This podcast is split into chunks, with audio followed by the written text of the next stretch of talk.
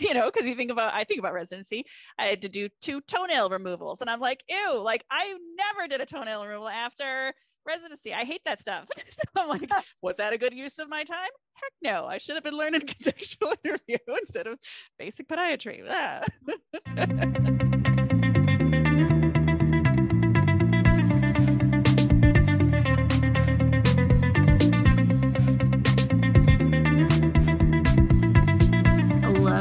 To the Integrated Care podcast from the Collaborative Family Healthcare Association. I am the production editor, Grace Pratt, PhD, LMFT, Oklahoma City, Oklahoma. I am joined by an all female crew of co hosts today. We are just enjoying that fact. I have this light and bubbly tone, but we're going to have a kind of a serious topic as we do sometimes, talking about uh, grief and loss and uh, bereavement in integrated care today. Which, once again, I know I always say this, but I thought for sure we talked about this topic before, but I went through all of our archives and I did not see it there. Um, so we're going to get there. But before we do, I want to start the way we always do with our introductions and our icebreaker question. And for our icebreaker, I would like to know what's your favorite sweet snack? I know we've talked about road trip snacks before. That was a while ago that we had that icebreaker, but I had a friend here the other night and we uh, were just trying a sampling of like different chocolate things from Trader Joe's. So we had the like the chocolate almond butter cups and we had the chocolate covered orange pieces, which don't sleep on those. Those were amazing. Uh, but it made me wonder what's your favorite sweet treat? Uh, so, going around the circle the way you look to me, first we have Jen Thomas. Hi, everybody. So I'm Jen Thomas, family medicine trained physician, Morris Hospital, um, integrated care provider, um, doing mainly the collaborative care model where I am in my neck of the woods. So Hello and good to see everybody.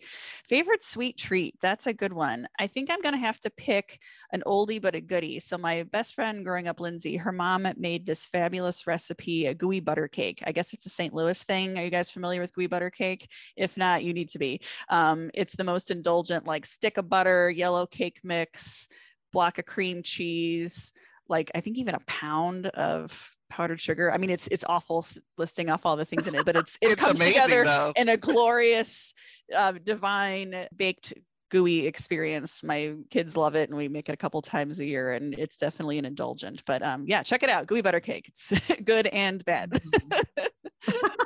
As all the best sweet treats are. That sounds Indeed. delicious. Yeah. Next we have Bridget Beachy.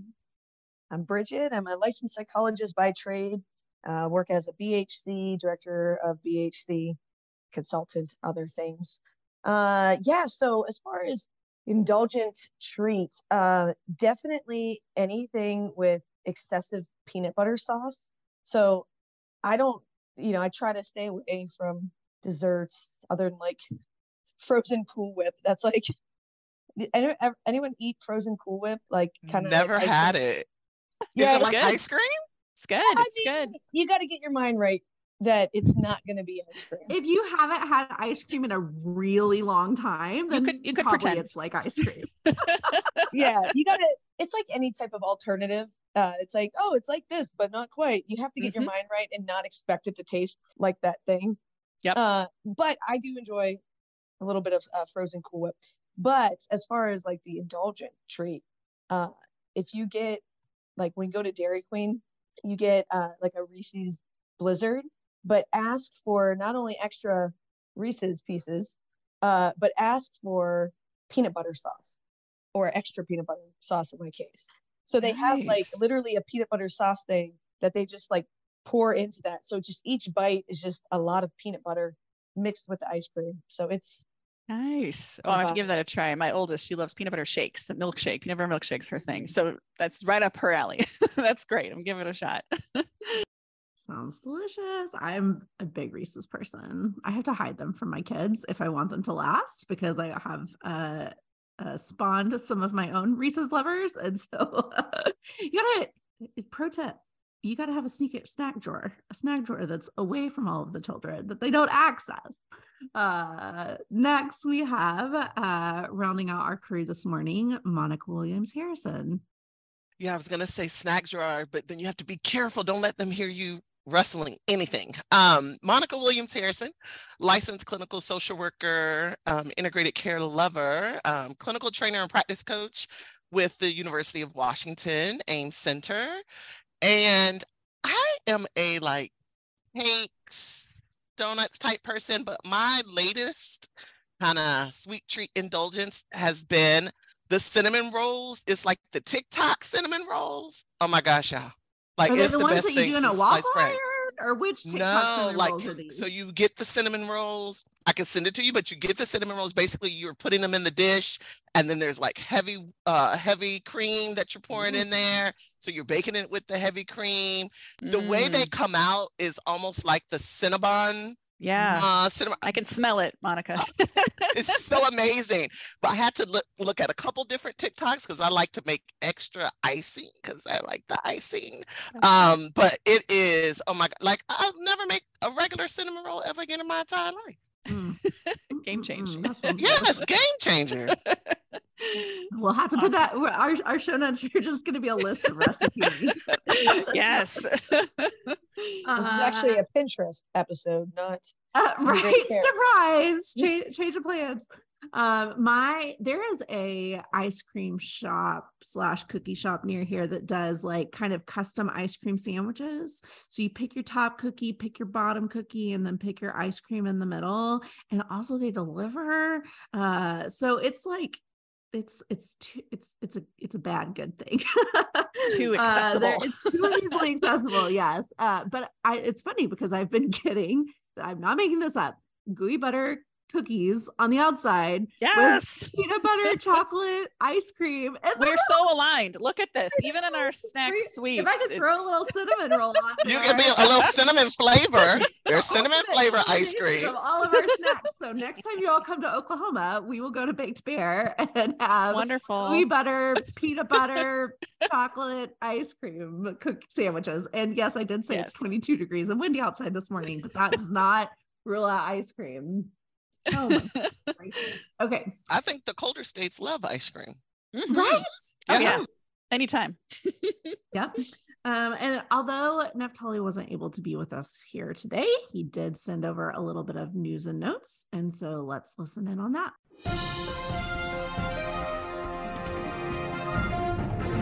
Thanks, Grace. Thanks, podcast team. Uh, wish I could be there with you today.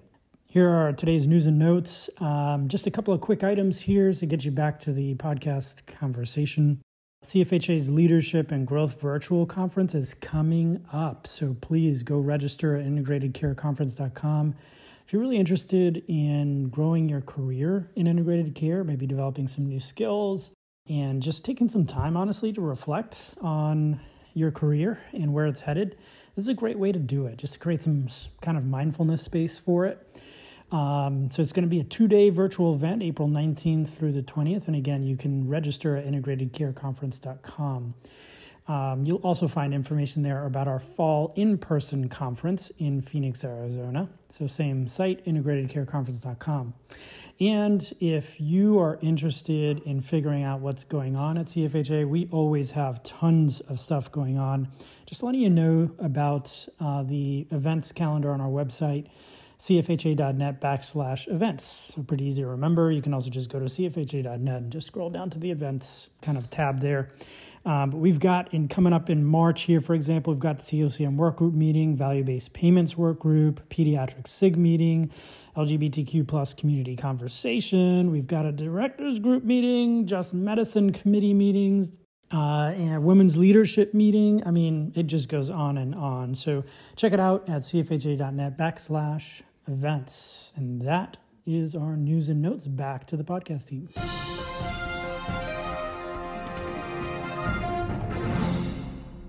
Thank you, Neftali. And now we'll transition into our main segment. So, not to bring the mood down too far, uh, but longtime listeners of our show will know that my mom, who I was very close to, um, was diagnosed with pancreatic cancer in 2018 and died in February of 2020. And yesterday, was the three year anniversary of her passing. And so grief and loss and bereavement have been very much at the center and the forefront of my mind. And I was thinking about how frequently, when we're working in primary care and in medicine in general, these ideas of, of loss and bereavement and grief come up. um, much more than I ever anticipated, even working as an outpatient therapist. Of course, people come into therapy who are grieving, but it's such an intrinsic part of life. And when we come alongside people in this larger space of their life in medicine, it's bound to come up.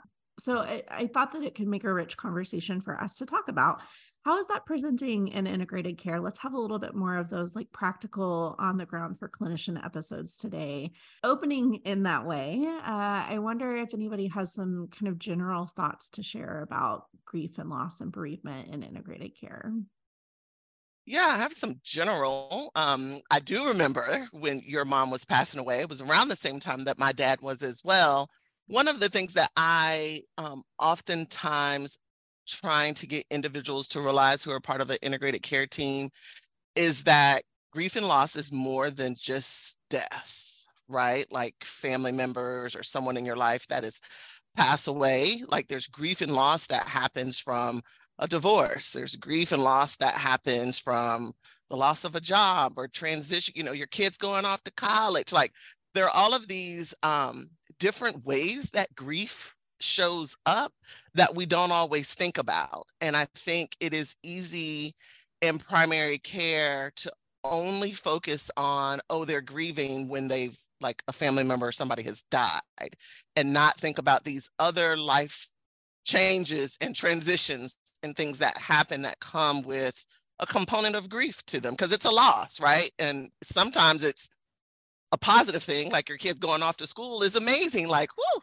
you are halfway there because you're not done, but you're like you are on the road. You have helped them succeed, but there's still a loss that comes with that. And I think that um, it is easy to overlook how some of our patients um, might be handling that or experiencing that if we're not aware of other symptoms and things that come up for people who are experiencing grief and loss.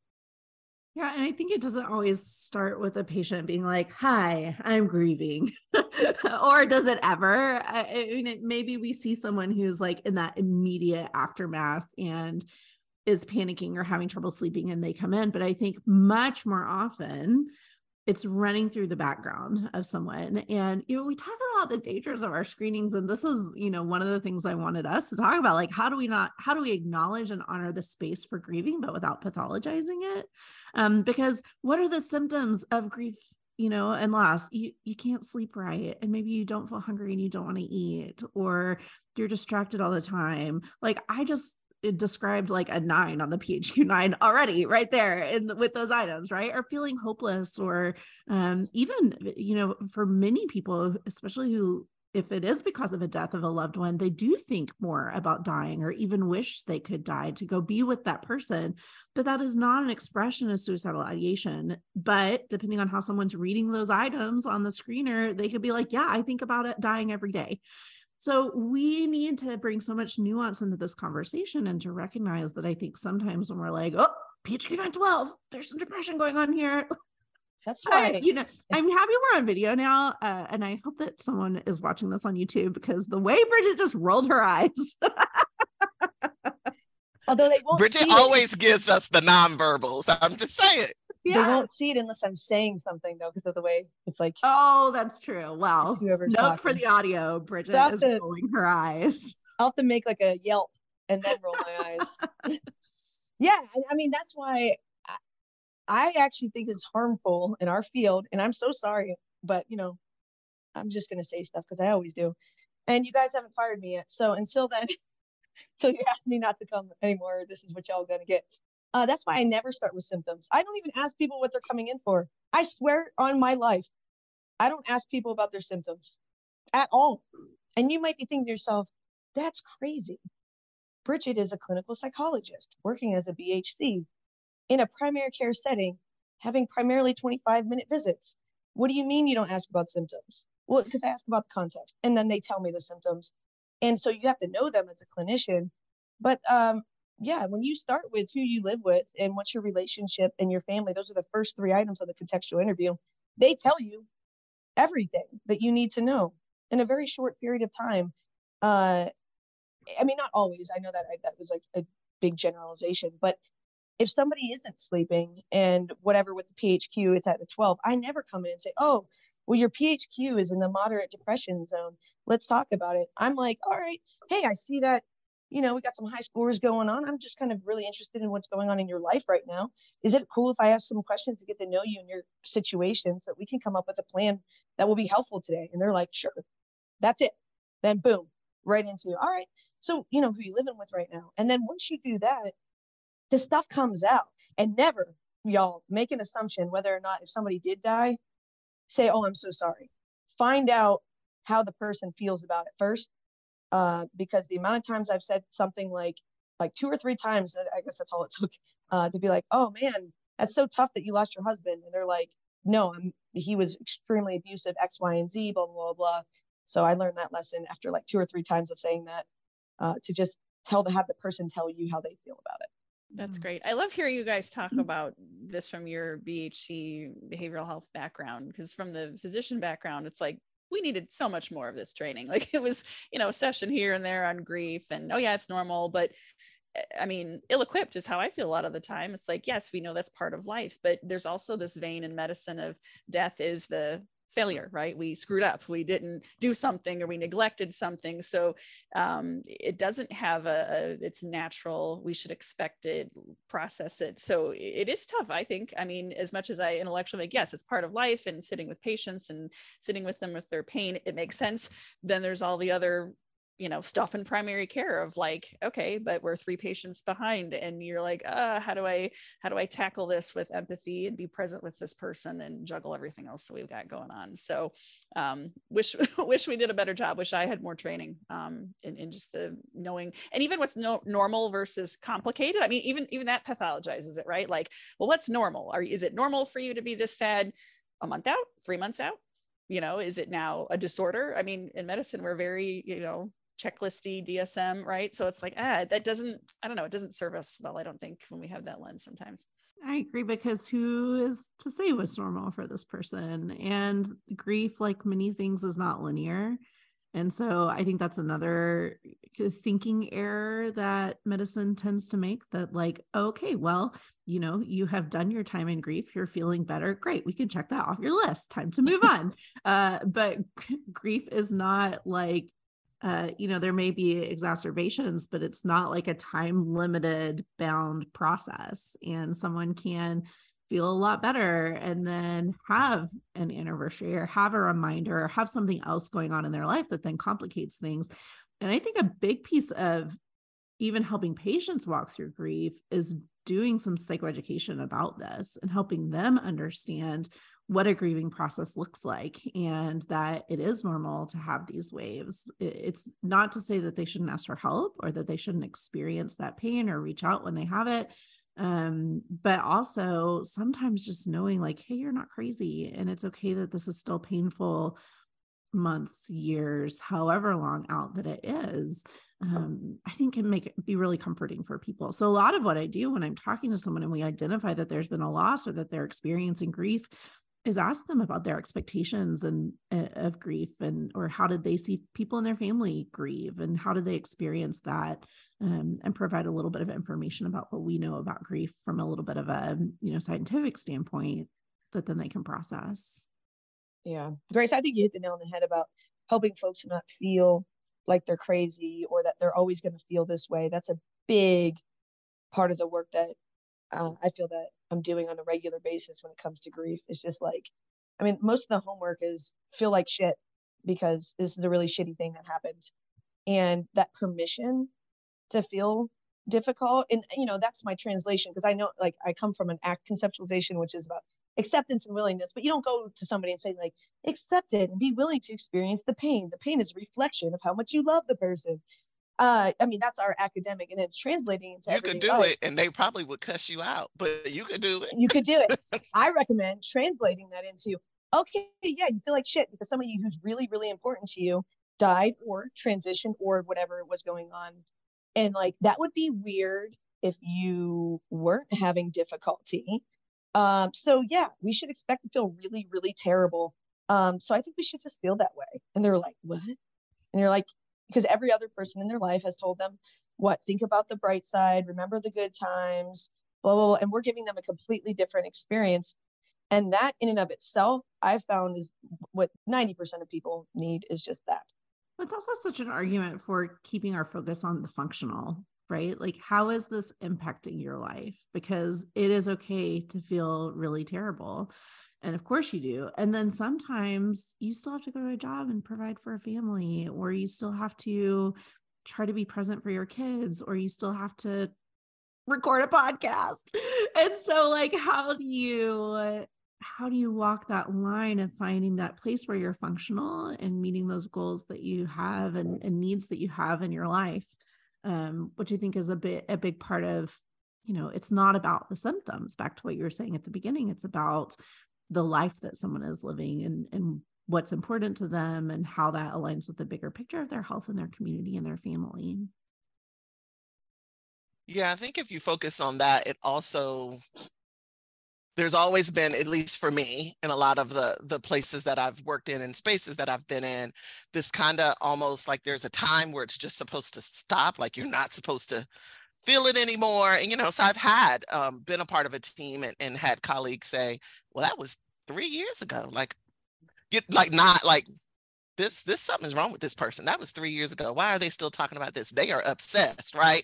So, so just thinking negatively and putting a time frame on it um, which is why i like the idea of focusing on the functionality. How like how are they functioning?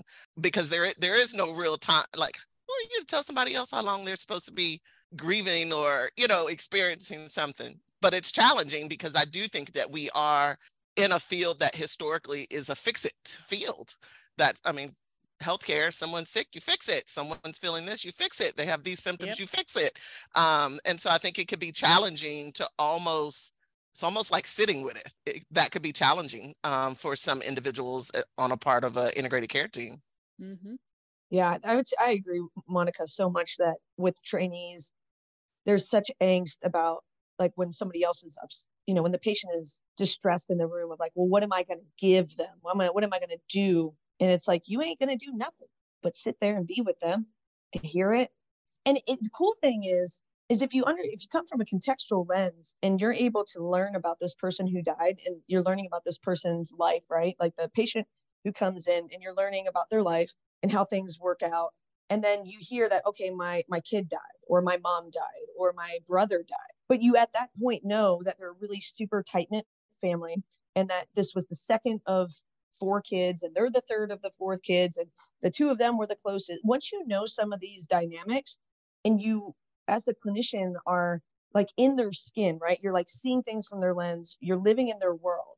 When you go to say oh my gosh that sounds terrible. Like you must your heart must be broken. They're like somebody gets it. Whereas if someone just says like oh you know what's going on? And then you know i've been having headaches. Oh when did the headaches start? Well my brother died um two you know two weeks ago. Oh i'm i'm so sorry. It's like the first the second one is like like a like an academic exercise. It's like oh i'm so sorry. And they might be really well intentioned you know they might really feel sorry that their brother died two weeks ago. But the best way for a clinician to feel what the patient is feeling to a certain degree of course is to know the nuance like grace was saying the nuance behind it so then when you say oh my gosh i'm here with you it's actually the the reciprocity uh, the, like your mirror neurons are going crazy with the patient they feel that you get it and that is the intervention mm. Mm, that's so wise. Yeah. I mean, I think impulsively with the medicine, it's the it's the fix it, Monica, right? Like I'm supposed to go in there and do something for you, give you a pill or give you a whatever, you know, something. Go on and prescribe that gabapentin. Right. you know, ah, I mean, I that's as much as I'm trying to unlearn that with all this great influence that I'm learning all this integrated care stuff with you guys these years. It's it's really cool just to hear it's like you don't have to go fix it. You just sit with them and listen. And I think a handful of times I've touched on that and like realized like oh wait right we did i just just sit and listened to him talk about his wife that he loved and you know i didn't give him a pill but you know he said wow that was really helpful. And he came back and we talked the next month. And uh, it was just very eye-opening and surprising that even as a medical provider you can help someone in that way just by listening. I mean i just feel like that's something we should just spread around to all the you know new trainees of like yes bridget your point 100% just sit there and listen. I mean i don't know. That's so so helpful. So freeing you know, it's funny because sitting and listening and connecting, like those are all the central part of what we offer. And the relationship is still the tool of the connection. And there are some things that I find helpful that come up a lot. So, for example, sleep.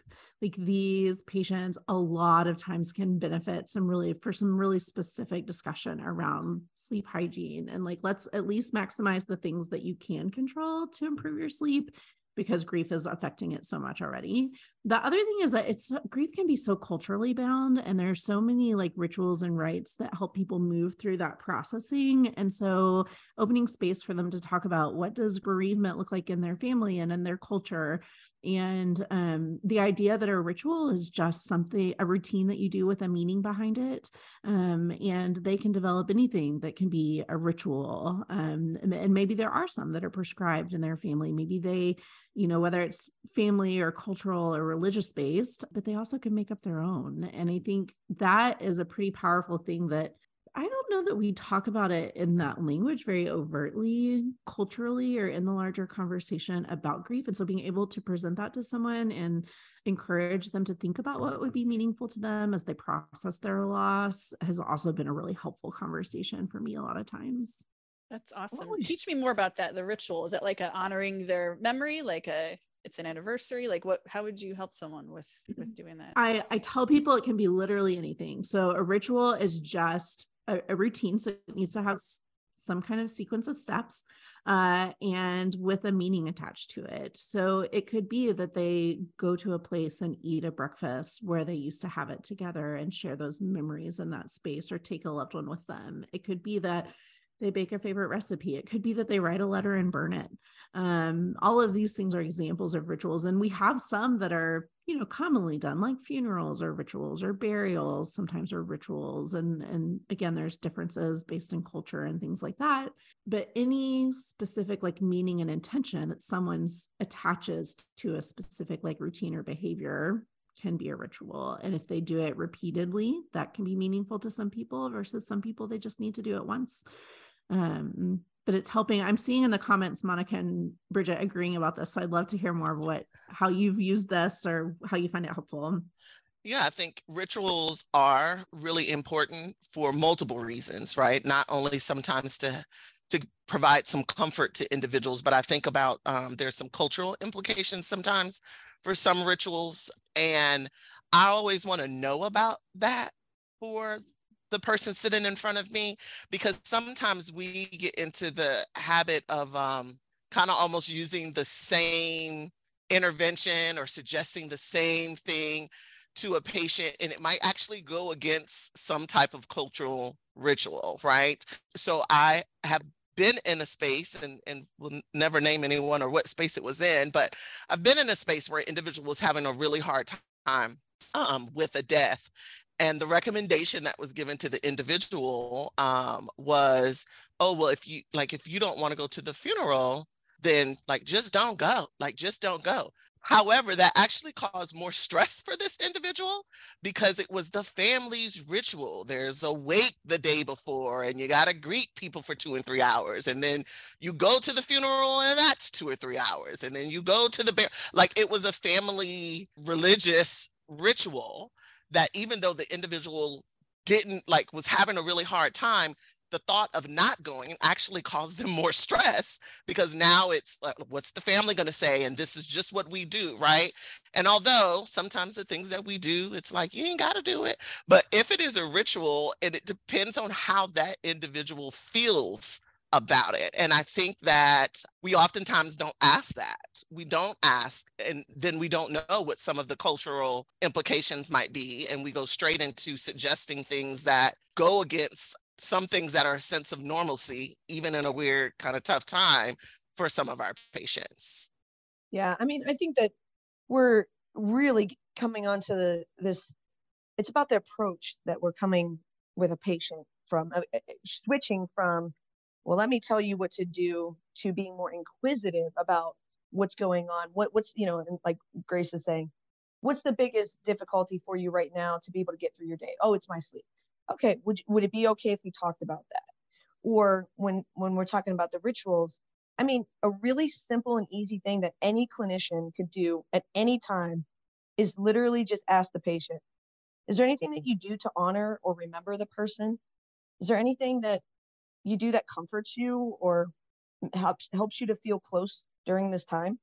It doesn't even have to be like, you know, worded nicely. It could just literally be like, well, is there anything that you do? as long as you literally are genuinely curious, the amount of folks, I used to think I had to help them come up with the ritual. You don't have to help them come up with a ritual in most cases. Most of the cases, they already have something. Yeah, we just didn't call it a ritual. That's so great, Bridget. I, I could think of a patient. Uh, she sewed me a cute little crocheted cross ornament. She died of pancreatic cancer. It's on my Christmas tree. And every time we're decorating for Christmas, I'm like, oh, May made that. That's a ritual, huh? Look at that. Yes, that is a hundred percent a ritual. Okay. Oh, that's great. Yeah, and they it, might it have is a locket or a yeah, photo or something. Okay. Yeah. And it's about the meaning that we attach to it. Okay. Because a ritual gives you a conduit for those emotions. Uh, and, you know, if it happens communally, like with a funeral, like Monica was talking about, or other kinds of, um, right now, the, the ritual that's developing in my family is I, my mom had a recipe notebook and it had was like taped together all these like cut out of magazines handwritten there's grease spots on it and so i have been holding it and for christmas this year i had it reproduced um and i gave it to my a copy to my brother and a copy to my dad and now every time one of us cooks something out of the cookbook we send the page number and say oh this recipe was so good and like even that is com- becoming a little bit of a ritual Yeah. for us and a, Oh, a place great. of connection um so it's uh, it's about this sort of honoring and moving through because it touches too and I'm, I'm really glad that you brought up that example with your patient jen because the more ambiguous our loss is, um, sometimes the more complicated that grief is to process. And there aren't a lot of scripts for how we as healthcare providers should deal with grief and loss of our patients or the people that we work with. And so there's another concept in, you know, psychology about uh, disenfranchised grief, and it's kind of this disconnected. It's the, these grief feelings that are floating around, but there's not really a particular outlet or, or a path for them. And I think that happens to us as providers because we're not the family of these people. We are not in their inner circle necessarily, but we build relationships. And our doctor patient relationship is not just about the patient's relationship to us, it's also about our relationships to the people that we're taking care of. So I'm curious if or how um, you guys have experienced this these feelings of grief and loss around the patient care that you do um, or have how have you seen that on your teams that you've worked with and how do we deal with that That was the surprising aspect for me. I wasn't like when going integrated care, I had not thought about if you're working with full spectrum, a lot of times you're working with folks with, you know, uh, chronic conditions. And so having patients die like kind of regularly, that was a, a shock to my system. Whereas our medical colleagues, uh, especially our folks that uh, are at the hospital, this is like every day for them. So it's a really, it was like, I'm like, oh my God, my patient died. They're like, well, yeah, I had three patients die last week. And you're like, oh, like, I mean, they weren't, you know, not in, like, I, know, No, but- say anything mean or anything, but it, it's, it's a different, um, so yeah, I'd be really curious from Jen's perspective. Uh, I don't know. I wish I dealt with it better. I feel like I do have some level of avoidance where there is that fix it mentality and the like, you know, even in like documentation, you're always drilled in with that, like, you know, malpractice. What if you get sued? What if they die? You know, so I don't know. We just, I, I don't think it's necessarily a healthy culture for us. I like that. What was it? Disenfranchised grief, where it's floating around. Totally. That's totally us in medicine, right? It's floating around. We don't know where to put it, or is it my fault, or is it, am I doing it right, or whatever? Absolutely. I think that's a hundred percent our culture, and it'd be great to know how to cope with that and direct it somewhere healthier. And I, I don't know how to do that. I would, I'd love to learn. so, I yeah. think it's I think it's I don't know, it's hard. It's hard. And I think of course everyone um, deals with it differently. Um, I used to work in nephrology um, where we were, you know, team approach and we had some patients who passed away a lot. Um, and so then not only did you you start to become a family, especially with the dialysis patients, because you're seeing them three times a week for four hours and um, you end up being like this other extended family. We used a lot of humor that maybe some other people didn't understand um, our dry humor but it was what what worked for us um, that you know of that team that i was on and i think different patients hit you differently in terms of um, how you handle it and and how you respond you know? And so i think if you cry about a patient well you're human like you're okay you gotta beat yourself up because you you're upset your patient died like yeah. Yeah. you're human too um and i think we're so hustle and i mean we're primary care right like we're rocking we're like we're in and out with patients and then you get a message from front office like hey the police just came by to confirm that such and such was a patient here well what happened well they passed away and now there's still like four patients for you to still go see yep. but now you just found out you lost this one like it's um it's a lot. And then I think if you tack on, I want to imagine for our primary care uh, providers, like, oh, well, they died from something medical, right? Mm-hmm. Then you're mm-hmm. like, yes. Did I miss? Yes. Like, did I miss it? What, yeah. You know, like I'm sure that that would yeah. would run through the mind. Yeah. And for me, it comes up at inopportune times where I, or not inopportune, I'm human, but it's come up at times where I'm like, dang it, I wasn't in control. Like I didn't see this grief coming. Um, I can think of uh, watching the PALS class. They have a video on if a child dies, you know, and, and how grief would be for the family. And I was taking that class a couple years ago and um, I'd been hiking in Colorado with my friends and a gentleman died of cardiac arrest on the trail. So like someone went to get an AED and he was gone. We were doing CPR and it was, it was really traumatic because it was outside of the hospital experience. And you know the crowd was like oh well, you're a doctor. And i'm like yeah but that doesn't mean i can save this man. And his son was there and it was really awful. And um, you know process that but then months later i'm sitting in PALS and they're talking about uh if a child dies. And here i'm like here come the tears. I'm hyperventilating. I like walked out of the room and i what is that? I mean it was i was very uncomfortable with that but i had some awesome nurses that maybe you know have dealt with that more or they're more seasoned and they're like, oh yeah. And then, then they told me their story. like, yep, I, I, can think of that one case, that kid that died in the car accident. That always brings up for me. And it was just very validating. Like, okay, you're human. You're going to have those. Whoa, where did that come from? It's okay. Kind of experiences. So, um, yeah. And I don't mean inopportune. I guess it's just that I need to just roll with that a bit, right? Like let that wash over you. I'm like, okay, that, that happened. It's not, it's not a bad thing. Maybe it's a good thing. So. So much of our, um, struggle sometimes comes when we try to avoid it um that's it goes back to a, a big ACT principle too. Um i think i've told this uh analogy metaphor on the podcast before but it's one of my favorites. I'm always using it so i'm going to say it again. Um grief and anger and other uncomfortable emotions is kind of like uh if you're you're at the beach or you're swimming and you have a beach ball and you're holding it under the water. And like, no big deal. It's a beach ball. It weighs like a few ounces. You can hold it under the water. But like, eventually, the longer you hold it under the water, it's gonna, your arms are gonna get tired and then they're gonna, your hands are gonna slip off and it's gonna come up and it's gonna smack you in the face and it's gonna hurt and like, it's gonna not be great.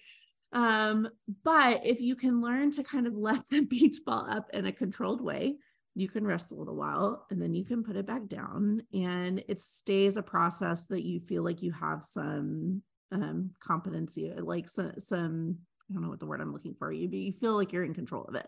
We can't always be in control of our grief and we can't always be in control of our strong emotions. But if we can learn to let them to the surface, sometimes intentionally in a safe place or a safe context with those people who are safe in our community, then we can have the strength that we need to sometimes when we need to refocus or we need to get back to the task at hand to put them back down under the water for a little while because we know that we can let them back up.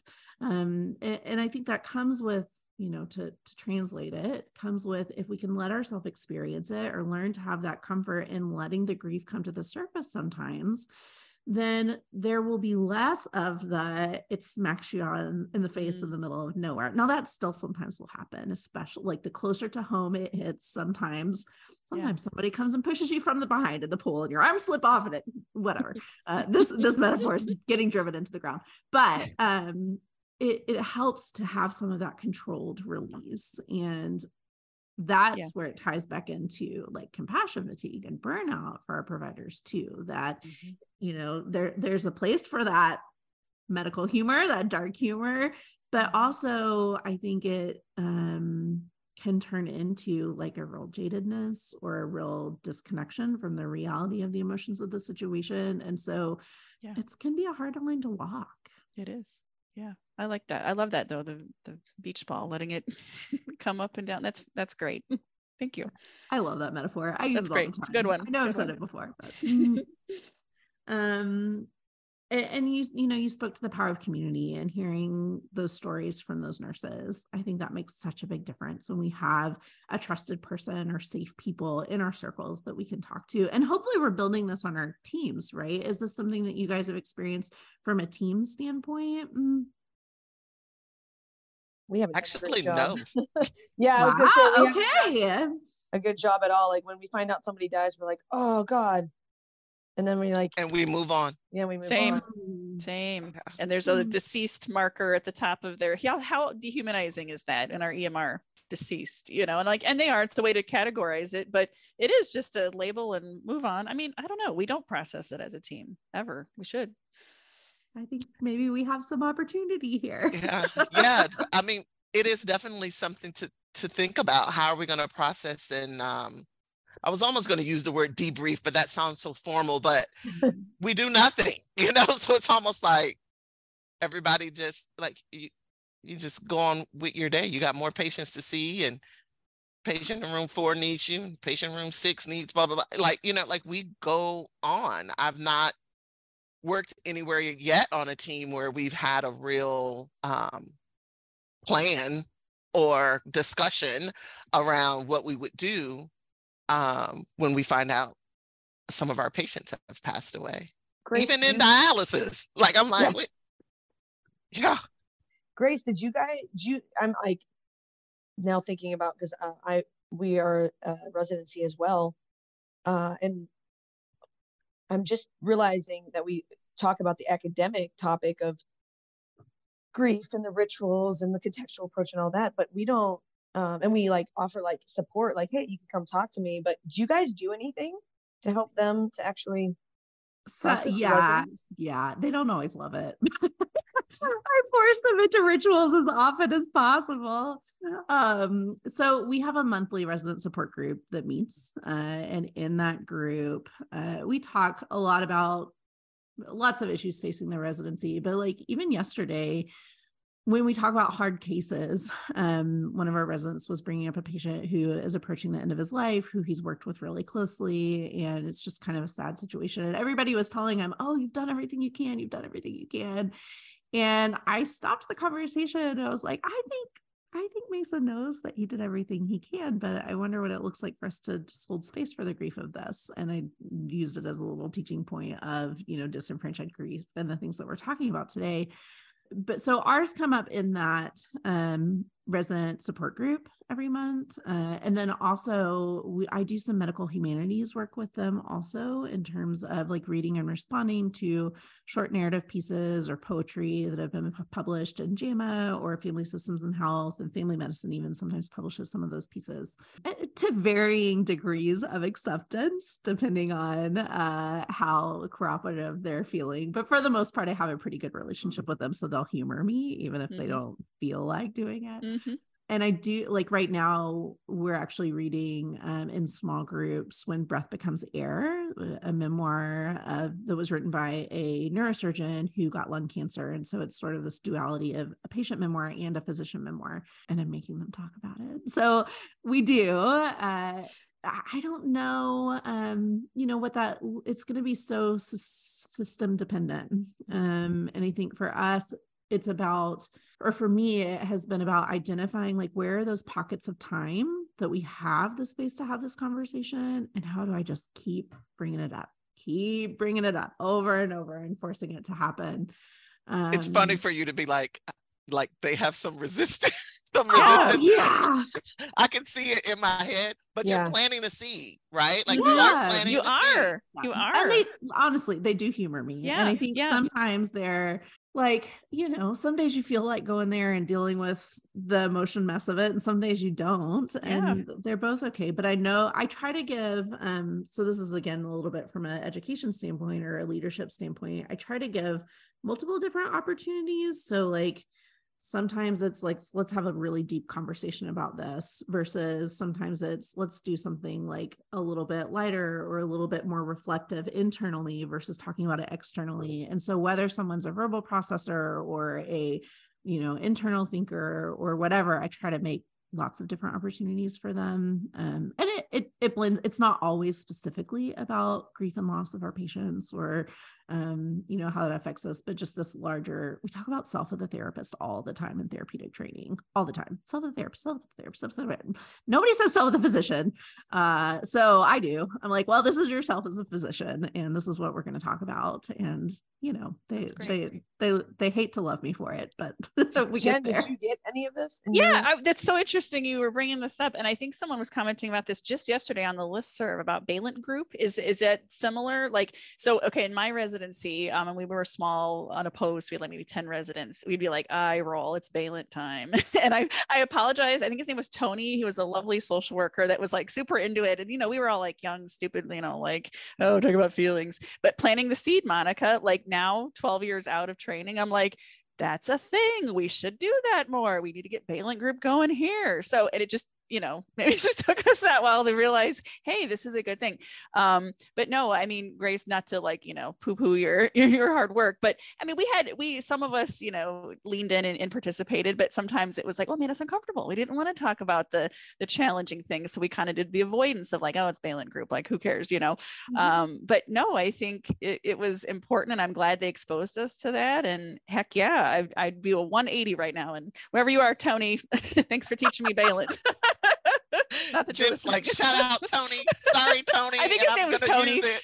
if it was Oh tim or something he's going to be like dang it jen but anyway thank you yeah, But I just keep showing up and keep making the space. And when and if they want to engage, they can. And ultimately, like that's that's that's our division of responsibility. I create the resp- the opportunities, and Yeah. then they can choose to engage with it. that's great though live and learn you know i mean you don't know what you need maybe when you're young starting out as a clinician and you start practicing like oh okay there's definitely a need for that and make space for that absolutely And what's funny because I think the WAMI had done some research, some folks in the WAMI network, uh, which is like Washington, Alaska, Montana, Idaho, I think. Anyway, uh, the, the behavioral scientists got together and like polled basically like what uh, folks like in residency, what they wanted less of and more of. And then like 10 years later, what they wanted less and more of. And it's like over and over and over again.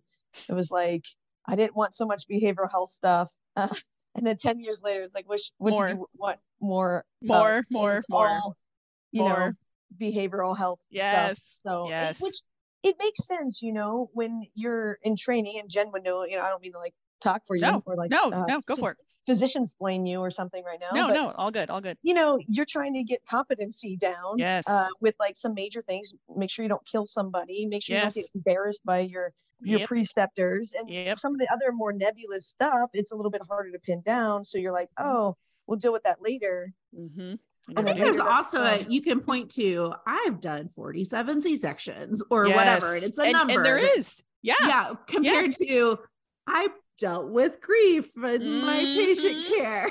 Yep. A hundred Yeah. times a thousand times who Nobody knows? needs credentialing for that, although maybe we should. we I- should I know. I mean, we honestly made um, like the basic skills assessment, the BSAs. We did one on the Yes. contextual interview. Like, can you? Oh, I Uh, so should have learned that. I'm like listening to the PCBH corner stuff. I'm like, I need to learn how to do that contextual stuff she's talking about. you know, because you think about, I think about residency. I had to do two toenail removals, and I'm like, ew, like I never did a toenail removal after residency. I hate that stuff. I'm like, was that a good use of my time? Heck no. I should have been learning contextual interview instead of basic podiatry. For all of those of you who feel like you still need to learn things, here we are. and we all are, right? Well, I learned about disenfranchised grief. I didn't ever put Yeah. that together, and I learned on this episode about like we have definitely some area of opportunity in our residency and in within our just like clinical teams, both aspects. For sure. I I love it. It's so fun. I think sometimes when we get to do one of these, a little bit of a how to uh, episodes and get really practical about what that looks like. So I'm yep. so happy to have had all of you here with me today. And we are going to have uh, From a Distance closing from Deepu. This is a blessing for all of us who have experienced the death of a beloved or going through a process of grief. It is from John O'Donohue. Though we need to weep your loss, you dwell in that safe place in our hearts where no storm on night or pain can reach you. Your love was like a dawn brightening over our lives, awakening beneath the dark a further adventure of color. The sound of your voice found for us a new music that brightened everything. Whatever you enfolded in your gaze quickened in the joy of its being. You placed smiles like flowers on the altar of the heart. Your mind always sparkled with the wonder at things. Though your days here were brief, your spirit was alive, awake, complete. We look toward each other no longer.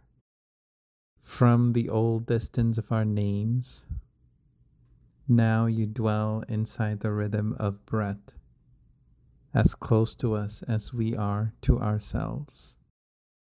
Though we cannot see you with outward eyes, we know our soul's gaze is upon your face, smiling back at us from within everything, to which we bring our best refinement.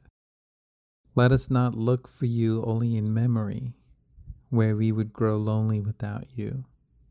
You would want us to find you in presence, besides us, when beauty brightens, when kindness glows, and music echoes eternal tones. When orchids brighten the earth, darkest winter has turned to spring. May this dark grief flower with hope in every heart that loves you. May you continue to inspire us to enter each day with a generous heart, to serve the call of courage and love until we see your beautiful face again in that land where there is no separation, where all tears will be wiped from our mind, and where we will never lose you again. Thank you. Thank you guys. Thank you all for being here. Thank you to our listeners, and we'll talk to you again next month.